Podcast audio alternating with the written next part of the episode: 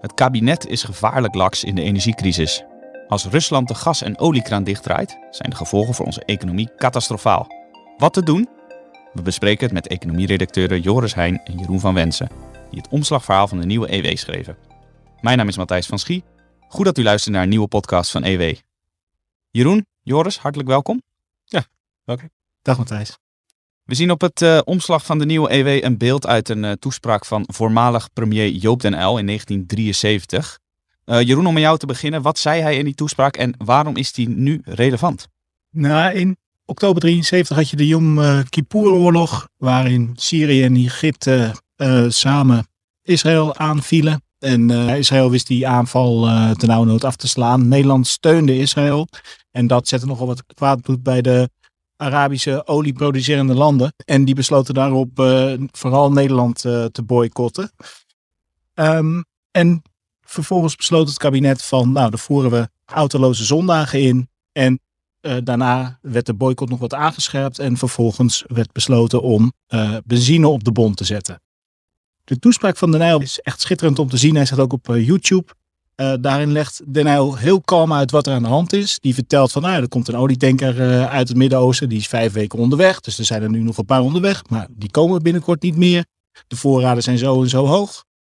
Uh, dus ja, we moeten nu gaan bezuinigen. Want anders staan we over een tijdje allemaal stil. En hij legt heel kalm, heel mooi, heel, ja, zeer mooi bespraakt legt hij uit van...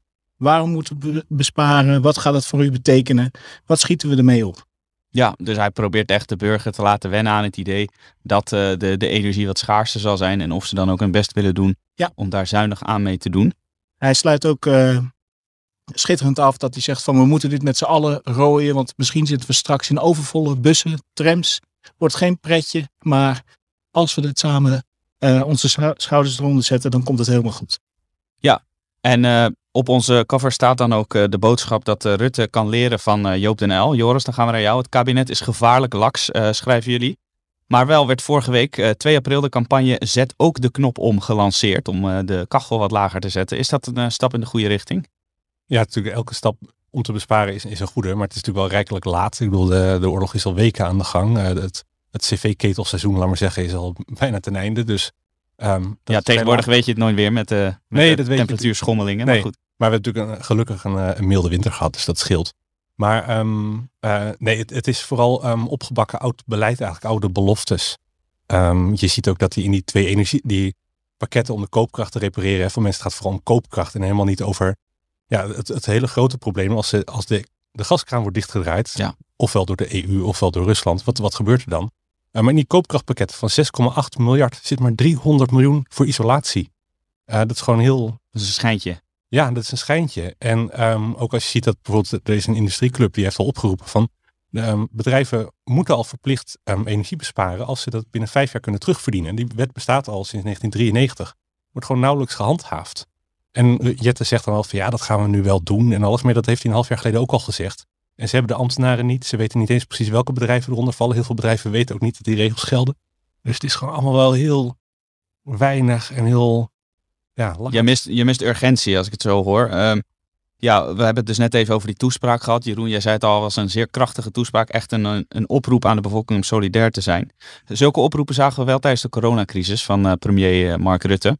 Uh, is het nu ook tijd voor zo'n toespraak? Vraag 1. En vraag 2. Wat zou Rutte dan moeten zeggen als hij zo'n toespraak houdt? Ja, het lijkt me echt uh, tijd om dit soort dingen uit te leggen aan uh, de mensen. Van hoe nijpend is het probleem? Hoeveel zorgen moet je je maken? Um, en dat uh, zeiden deskundigen ook tegen ons van tijdens de coronacrisis ging het om flattende curve, dus het terugbrengen van het aantal besmettingen. En je zou nu weer een soort flattende curve willen hebben, maar dan is de curve is het gasverbruik bijvoorbeeld. Dat je laat zien van nou, we hebben zoveel gas bespaard. En dat betekent dat we zo en zo lang nog vooruit kunnen gaan.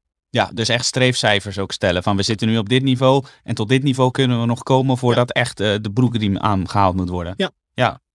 Nou ja, helder uh, pleidooi. De overheid moet de Nederlanders dus uh, veel steviger oproepen om energie te besparen. Maar zelf moeten ze ook aan de slag om de, om de voorraden op orde te houden. Jeroen, weer een vraag voor jou. Minister van Energie Rob Jetten, Joris noemde hem net al even. hij moet dat doen, hij is daarvoor verantwoordelijk met zijn portefeuille. Maar doet hij dat ook voldoende, vind jij?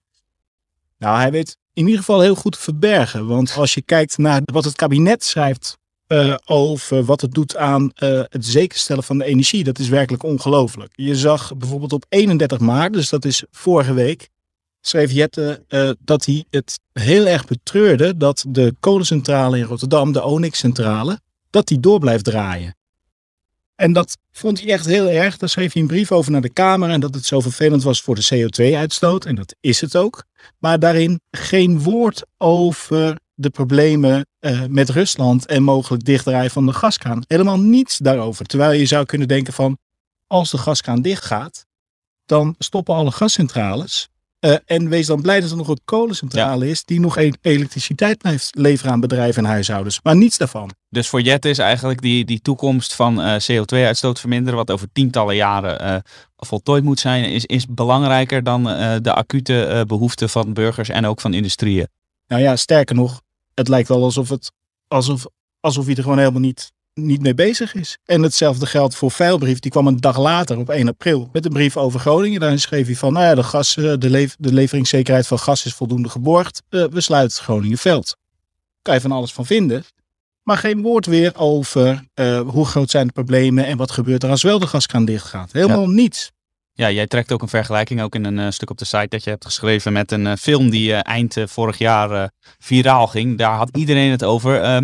Ehm, wat voor film was dat en, en hoe is de parallel met de huidige situatie? Ja, de film was Don't Look Up, stond op Netflix met een sterrencast. En het ging over een meteoriet die de aarde naderen en zou verpulveren of al het leven zou uitroeien.